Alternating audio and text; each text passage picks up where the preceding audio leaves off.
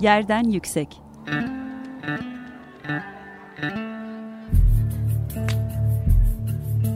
Çocukların mekan algısı ve mekansal hakları.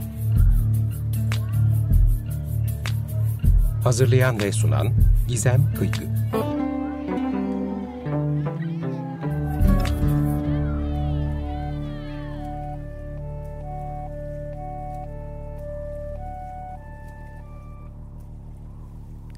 İyi akşamlar Açık Radyo dinleyenleri Yerden Yüksek programında bu akşam yine birlikteyiz.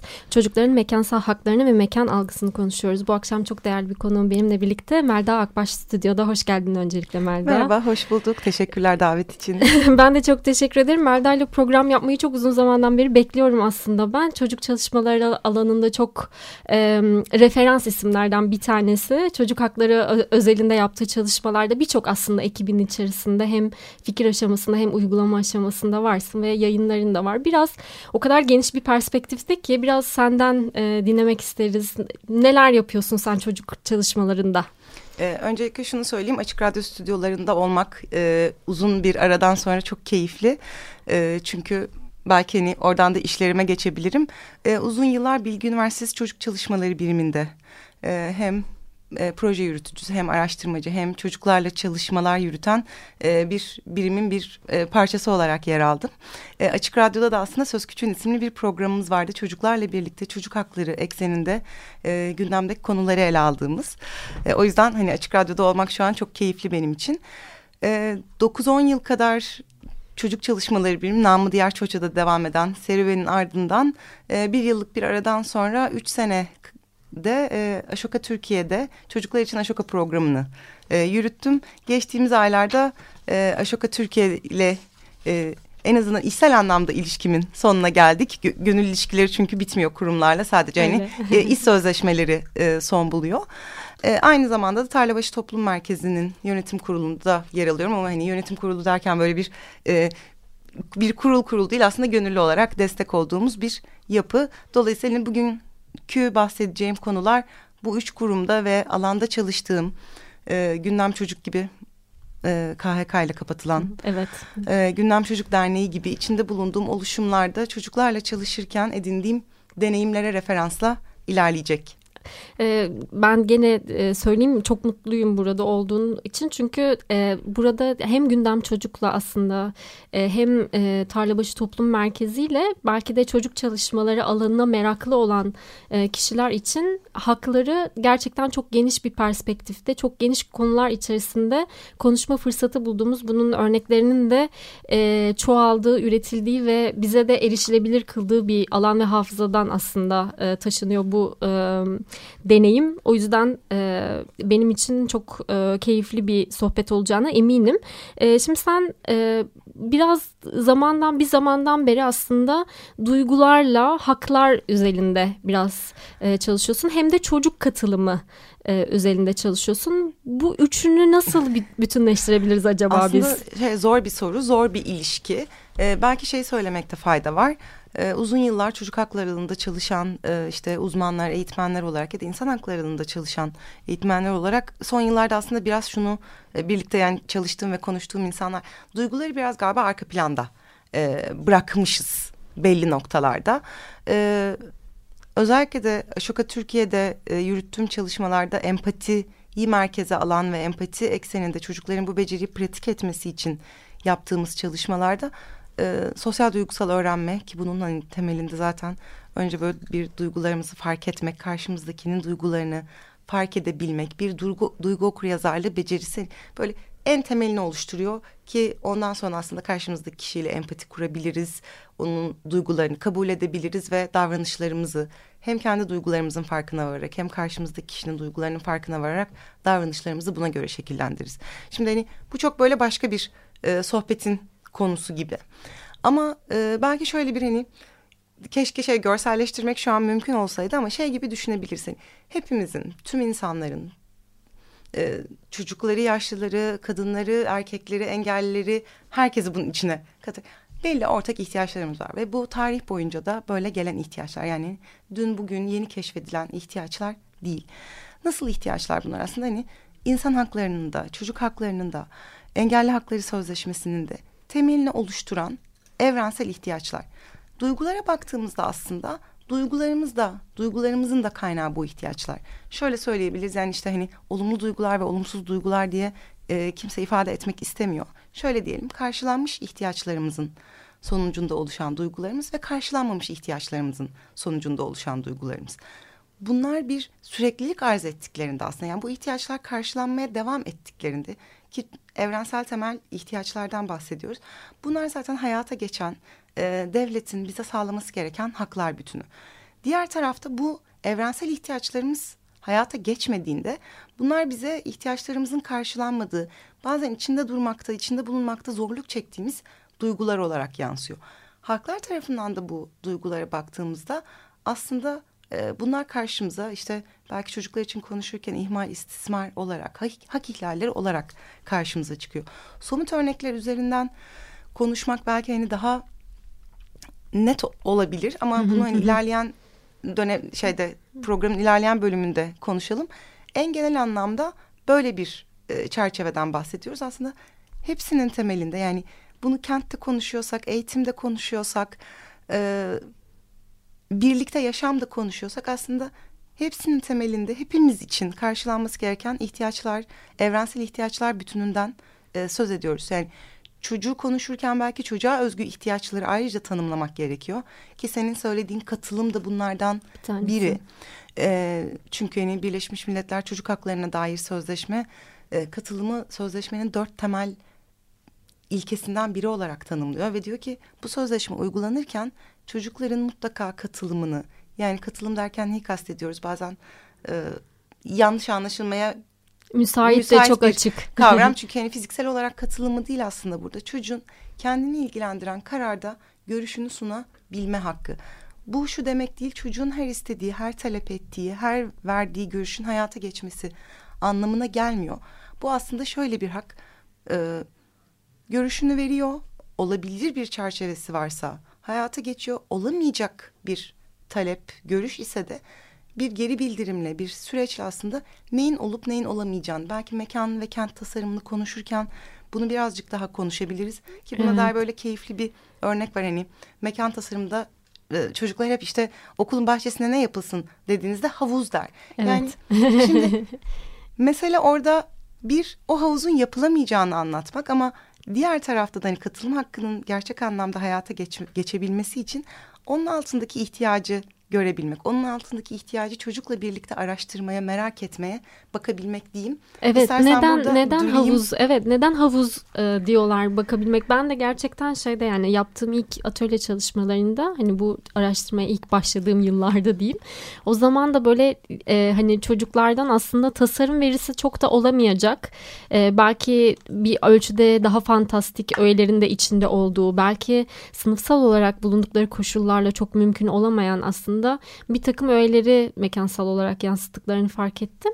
E, ama ondan sonrasında tam da bu e, duygular, haklar e, dediğin meselede yani o ihtiyaç tanımlama meselesinde seninle de e, mikrofon dışında hep konuştuğumuz bir uyguladığım yöntem var biliyorsun e, Children's Environment Research grubun. Orada da e, çocuğun mutlu olma, iyi olma haliyle mekansal e, haklarının aslında duyular üzerinde e, nasıl birleştiğini e, çalışıyoruz. İşte mutlu bir çocuk e, çevresine baktığında kentte neler görür, mutlu bir çocuk nasıl kokular duyar, işte mutlu bir çocuk neler duyar kentin içerisinde gibi.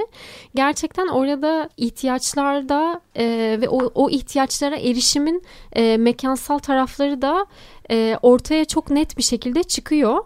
E, ama e, şöyle e, şöyle bir durum da var aslında Melda. Hani kentin içerisindeki katılım süreçlerine baktığımızda aslında çok çekişmeli bir alandan bahsediyoruz. Yani kent toprağını e, paylaşan çok fazla grup ve çok fazla insan var ya aslında burada çocuklarla birlikte çocuğun katılımında da çok önemli birinci ama çocuğu etkileyen bir takım aktörlerin öğretmenin ebeveyninin e, bu noktadaki davranışı da çok belirleyici oluyor. Bu konudaki senin görüşlerini merak ediyorum. Şimdi oraya gelmeden böyle iki, iki üç şey söylemek istiyorum ama ne olur hani uzatırsam sen, senden uyarmanı da istiyorum.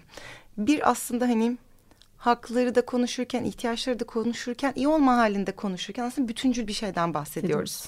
Yani e, çocuk bir şeyle mutlu hissetmiyor ya da bir şeyle mutsuz hissetmiyor. Aslında hani hislerimiz de bir bütünün sonucu olarak e, çıkıyor karşımıza. Şimdi dolayısıyla hani bütün bu konuşmalarda işte kenti tasarlarken de işte hani çocuk da var. Yani çocuğun ihtiyaçlarına da bütüncül bakış ama aynı zamanda senin söylediğini bu kenti paylaşan çok insan var. Evet bütün insanların da ihtiyaçlarına bütüncül bir bakış. E, çünkü anca o zaman hani bir arada huzur içinde, barış içinde ve mutlu yaşayabileceğiz. Aksi takdirde hep birileri öncelenmiş, birileri ikinci plana atılmış, birileri hiç e, gözetilmemiş bir halde olacak.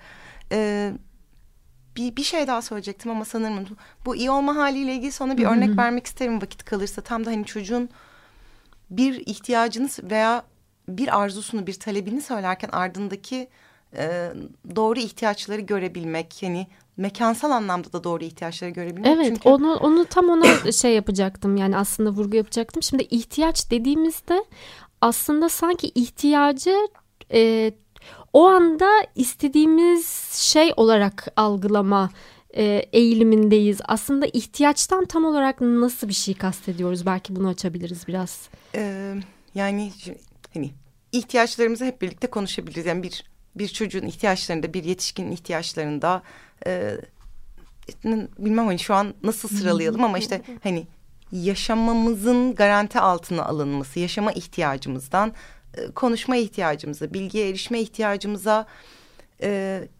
duygusal ilişki kurabilme ihtiyacımıza, fikrimizi söyleyebilme, karşı taraf tarafından duyulma, dikkate alınma, e, var olabilme, var olduğumuzun fark edilmesi hani yardımcı evet. olursan yani, ihtiyaçlarımız tabii. böyle işte hani sağlık, eğitim, temel barınma, e, daha böyle hani listeyi hep birlikte uzatıp gidebiliriz ve hani bunlar zaten bugün keşfedilen ihtiyaçlar değil. Değiller. Ee, hani tarihsel sürece de baktığımızda bunlar hep e, var olan insanların ortak ihtiyaçlarıydı. Ha işte barınmamızın biçimi değişti, eğitimin biçimi değişti. Söz söylememizin biçimi değişti. Ee, kurduğumuz demokratik yapıların biçimi değişti. Sağlık sistemlerinin biçimi değişti. Ama bunlara her dönem ihtiyaç duyduk ve bunlar varlardı. Şimdi deminki böyle ebeveynlerle ilgili aslında bir şey e, sormuştun. E, istersen böyle oraya geçeyim mi geçmeyeyim mi? İstediğin gibi. e, bir yandan da galiba süremizi gözetmemiz gerekiyor. Tabii, daha var süremiz ama. E, yani veya hani senin arada soracağım başka bir şey varsa en sonda hani yetişkinler mekan ve hani bu duygularımızı nasıl etkiliyor üzerine bir şeyler söyleyebilirim. Ya ilk önce belki şeyden başlamak iyi olabilir. Yani bu ihtiyaçlardan hem yani kentsel mekan anlamında baktığımızda aslında biz mekana erişimde şu, şu andaki içinde bulunduğumuz düzlemde biraz e, çatışmacı bir ortam içindeyiz aslında. Yani hepimiz e, temel ihtiyaçlarımızı e, karşılayabileceğimiz hizmetlere ulaşamıyoruz mekan içerisinde. Bu da bir e, çatışma hali yaratıyor. İşte bunu daha böyle sosyalize edersek e, sınıf çatışmasının olduğu işte toplumsal cinsiyet çatışmalarının olduğu vesaire bir sürü bir e, ortam var ya da etnisiteye dayalı çatışmaların olduğu bir ayrışma var. Dolayısıyla bu çatışma ortamının aslında bizim içimizde de doğurduğu belirli kaygılar var ve bu kaygılarla sanki bu erişimlere daha böyle bir e, farklı yaklaşıyor gibi e, bir halimiz de var. E, yani bu bu çatışma hem bu çatışmalı ortamın içerisinde hani çocuğun hiç sözünün olmaması belirli ölçüde e, hem de aslında bir şekilde e, ebeveyn deneyimi çerçevesinde e, bir şekilde bir yaşam kurgusuna belirli bir yaşa kadar e, içerisinde devam etmesi yaşamına. Dolayısıyla yani elle tutulur samut bir kaygı var ve bu kaygının e, bizi yönlendirdiği bir takım mekansal tercihler var aynı zamanda. E, yani bunları nasıl e, sen nasıl neler gözlemliyorsun? Bir önce şeyi söyleyeyim hani e, çocuklar için e, aslında pe, belki pek çoğumuz için hani çok ortalama e, hatta norm diye e, işte zaten normal dediğimiz şeyi de oradan kuruyoruz ya tabii ki bu norm ve normal çok tırnak içinde. E, 30'lu yaşlarında sağlıklı bir erkeğin bakış açısıyla zaten tasarlanan mekanlarda yaşıyoruz. evlerimizde, okullarımızda, e, sokaklarımızda, kentlerimizde bu bakış açısıyla tasarlanmış. Dolayısıyla aslında hani şey deriz hep hani çocuklar yetişkinler tarafından kurgulanan bir dünyada yaşıyorlar. Aslında her birimizde e, bizlerin ihtiyaçları varsayılarak tasarlanmış bir e, dünyada yaşıyoruz. Yani her birimizin ihtiyacını karar vericiler ki bu karar vericiler işte e, katılımcı ve demokratik olmadığında son derece merkeziyetçi planlarla, merkeziyetçi kararlarla karar veriyorlar ve e, maalesef bu noktada sadece çocuğun değil pek çoğumuzun o mekanla, o kentle ilgili e, söz hakkı, o yaşadığı sokakla ilgili söz hakkı olamıyor. E, dolayısıyla aslında çocuktan da başlayarak çünkü e, katılım dediğimiz şey, demokrasi dediğimiz şey bir kültür e, ve erken yaşta pratik ederek hani tüm aslında becerilerimiz, kaslarımız gibi e, pratik ederek o kası çalıştırarak gelişiyor ve böyle hani bir anda katılımcı tabii ki bunun için çaba gösterebiliriz ama bir anda katılımcı e, bir anda e, eş değerli hissettiren ve hisseden bir yapıya bürünemiyoruz. Erken yaştan itibaren bunu pratik etmediğimizde çünkü kendimiz de aslında nasıl yapıldığını bilmiyoruz.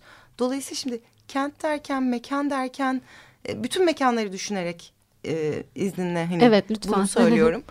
e, zaten aslında çok e, normalin içinde kalan e, insanlar için tasarlanmış yapılar bunlar. Aynı zorluk tabii ki çocuklar böyle hani dünyanın üçte birini oluşturan bir grup olarak üçte birlik bir azınlıktan bahsediyoruz. Belki de dünyadaki hani e, en büyük azınlık gruplarından biri. E, ama çocuklar gibi bu e, norm cetvelinin e, norm zaten bir, bir şekilde cetvel demek aslında bu cetvelin dışında kalan başka bir sürü de grup var. Ve dolayısıyla e, burada Yaşar Adanalı'ya Mekanda Adalet Derneği'nin kurucusu Yaşar'a referans vereceğim. E, empatiyi, empati kavramını tartıştığımız bir yuvarlak masa toplantısında e, işte hani ihtiyaçları anlamak. Şimdi bir, bir mekanı tasarlarken ihtiyacı varsayıyor muyuz? İhtiyacı gerçekten anlamaya, analiz etmeye mi çalışıyoruz? O ihtiyaç sahibi grupla bir e, diyalog içinde miyiz? O kararı verirken yoksa yani Gizem'in şuna ihtiyacı vardır. Çocukların da buna ihtiyacı vardır. İşte bir radyonun şöyle bir şeye ihtiyacı vardır gibi daha kendi varsayımlarımız üzerinden mi hareket ediyoruz? Bence bu böyle ilk sorulacak sorulardan biri. Şimdi e, daha böyle ebeveynlerin kaygısı konusuna gelince bu e, ben de bir e, anneyim. İşte hatta buraya böyle oğlumla geldim. Programdan önce ona da böyle bazı sorular sordum. Hani o nasıl bir kentte kendini mutlu hissederdi diye. E, sen demin dedin ya hani mutlu bir çocuk aslında kenti daha keyifli deneyimliyor. Tam da aslında orada da bir bütüncüllük var. Ee, az önce buraya gelirken Ali ile yaşadığım deneyim de çok hani benzer bir göstergesiydi. Ama şimdi çocuğun mutlu olması e, her zaman anneyi babayı ya da birincil bakım vereni o kadar mutlu etmeye biliyor. Çünkü çocukların duyguları ve ihtiyaçları olduğu gibi aslında bizlerin de duyguları ve ihtiyaçları ve işte temel ihtiyaçları e, var ve hani bir anne ya da baba olarak ya da çocuktan sorumlu bir yetişkin olarak o çocuğun güvende olmasını arzu ediyoruz. E, bu sadece arzu değil aslında işte bir hem bir ihtiyacımız çünkü güvenlik ihtiyacımız var. Kendimiz için de sorumlu olduğumuz e, bakımından, gelişiminden sorumlu olduğumuz çocuk içinde. Ve bunu aslında her çocuğa karşı hissetmemiz gereken bir e, sorumluluk duygusu bu. Ve aslında bu duygumuz böyle örselenmeye başladığında, kendimizi yeterince güvende hissedemediğimizde ya da çocuğumuzun kendini yeterince güvende hissetmediğini e, gördüğümüzde kaygı duymaya başlıyoruz. E, ve böyle hani şu an herhalde anne babalar arasında e, en yaygın e, duygulardan bir kaygı. Evet. Çünkü öyle kaygılarımız var ki kente dair kaygılarımız var, eğitim sistemine dair kaygılarımız var, çocuğumuzun geleceğine dair kaygılarımız var ve bu kaygılar aslında bizi bir şekilde davranış başka davranışlara sevk ediyor. Çünkü e, burada da Sosyal Duygusal Öğrenme Akademisi'ne e, referans vereceğim. E, çok hoş ve çok hani çok anlamlı, çok sade bir sözleri var. Her duygu aslında bizi bir davranışa sevk ediyor ve her davranışımızın ardında da e, fark etmemiz ve bulmamız gereken bir duygu yatıyor çok hani sahnede yayın öncesi konuştuğumuz e, basit bir örnek verelim. Hani çocuğumuz parkta e, ve böyle biz işte diyelim ki dört yaşlarında olsun ve biz böyle çocuğumuzun ne kadar yakınındayız. Ne kadar onu kendi akranlarıyla e, iletişim kurması, sosyalleşebilmesi, bir problem yaşarsa kendi problemini kendi çözebilmesi için bırakıyoruz. Ne kadar onun hayatındayız, yanındayız. Yani yanındayız derken bu arada hani destekçi olarak değil ama ne kadar hayatına müdahiliz. Şimdi bu noktada e, şey düşünmek gerekiyor. Ya bu anne baba da kendiliğinden bu kadar kaygılı. Çocuğun işte helikopter ebeveynlik, ebeveynlik çok konuşulan bir şey. Evet. Kendiliğinden olmadı. Yani medya, e, toplum, e, mekanlarımız bize ne söyledi de bizde bu kaygılar pek çok karşılanmamış ihtiyacımızın bir sonucu olarak böyle çok baskın bir duygu belki kaygı ya da zaman zaman öfke bunlar ortaya çıktı. İşte demin gündem çocuktan e, konuşuyorduk. Okullar fiziksel olarak e, okullarda fiziksel güvenlik projesi vardı. Gündem çocuğu Milli Eğitim Bakanlığı ile protokolle yürüttüğü. Evet, okulların bir, bir kesinlikle çok kıymetli bir projeydi. Çok önemliydi. Çünkü o dönemde e, okullardaki fiziksel güvenlik yetersizliği nedeniyle e, çok fazla çocuk yaralanıyordu, çok fazla çocuk ölüyordu. Yani çok hani daha somut bir e, gösterge olamaz ve okulların fiziksel güvenliklerinin kontrol altında tutulması gerekiyordu. Ama biz aynı zamanda bu mesajı sürekli basından da alıyorduk. Dolayısıyla şimdi ben çocuğumu e, bir okula gönderirken bir kaygı duyuyor olabilirim. Aynı şey bizi e, o dönemde anne yani hala da anne babalarla ya da işte dediğim gibi birincil bakım verenlerle konuştuğunuzda çocuğun fiziksel güven fiziksel ve duygusal olarak güvende olmasını önceliyor. Dolayısıyla bir özel eğitim kurumuna göndermeyi tercih ediyor. Tercih Çünkü ediyor. hani orada bir güven ilişkisi tahsis edilemiyor ve orada oluşan bir kaygı aslında bizi başka bir davranışa e, sevk ediyor. Sevk ediyor. Yani böyle hani hepsi çok sarmal, çok birbirinin içine geçen e, yapılar sadece çocuğu değil çocukla birlikte oradaki e, yetişkinde düşünmek gerekiyor. E, yetişkini düşünürken e, çocuğu yok saymadan birlikte düşünmek evet. gerekiyor. E, hani her boyutunda böyle o kadar çok katmanlı ve çok boyutlu bir konudan bahsediyoruz ki bütüncül yaklaşım aslında her biri için e, çok, gerekli çok olan önemli. bir konu bence. Yani o şeyde e, yani o e, dediğin gerçekten bu kaygının hani mekansallaşması tam olarak da böyle bir şey. Yani işte e, bir şekilde e, bütün böyle işte meslek insanlarının ya da çocuklar özelinde hani bir şeyler söyleyenlerin ebeveynlere de hani böyle şöyle yapmalısınız böyle yapmalısınız gibi böyle bir şeyleri de var. Hani telkinleri de var ama gerçekten içerisinde yaşadığımız mekanlarda hani kontrolsüz denetimsiz inşaatların olduğu işte senin bahsettiğin fiziksel güvenlik tehditlerinin olduğu ortamda yani gerçekten sokakta hani bir da aynı tehdit sokakta var. da aynı tehdit var. Kesinlikle öyle. Yani bisikletiyle çocuk hani bisikletini sürerken birden beton mikseri geliyor ve işte çarpıyor gibi bir sürü örnek var. Yani bu insanlar da bunu bilir, bilirken göz göre göre tabii ki de e, yani bu şeyi yapılandırılmamış daha o belirsiz olana adım atmakta gerçekten çok zorlanıyorlar. Ya da yani çocuğun sokakta oyun oynayabileceği ya da kendi başına da oyun da değil. Yani kendi başına bakkala gidip gelebileceği ne kadar güvenli alandan bahsediyoruz. Ki evet. Hani e, kaç çocuk artık okula yürüyerek gidip gelebiliyor? Evet yani, yani hani... bir, evet yani sürekli bir o güvenlik çemberinin içerisine almaya dayalı bir e, mekansal kurgudan bahsediyoruz. Programımızın sonuna geldik Melda bitti bile ama ben inanıyorum gene birlikte bu konular üzerine daha detaylı konuşacağız. Çok teşekkür ederim katılımın için. Rica ederim ben teşekkür ederim davet ettiğin için bir son söz şeyimiz e, evet, var lütfen. mı? ee, yani böyle hani bütün karar vericilerden yetişkinler olarak bizler de karar vereceğiz. Ee, çocuğun ihtiyaçlarını ya da karşımızdaki başka bir yetişkinin ihtiyaçlarını varsaymadan e, birlikte bir diyalog halinde belirlemek, belirleyebilmek dileğiyle özellikle e, mekansal tasarım konusunda diyerek ben susayım. Tamamdır. Çok teşekkürler. Bu akşam da Yerden Yüksek programının sonuna geldik sevgili Açık Radyo dinleyenleri. 15 gün sonra yeniden buradayız. Görüşmek dileğiyle. Hoşçakalın. Yerden Yüksek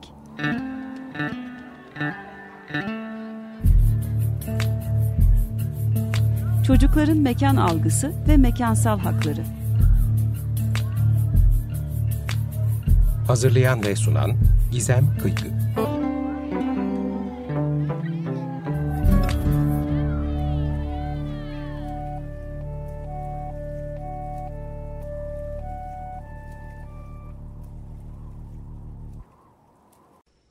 Radyo program destekçisi olun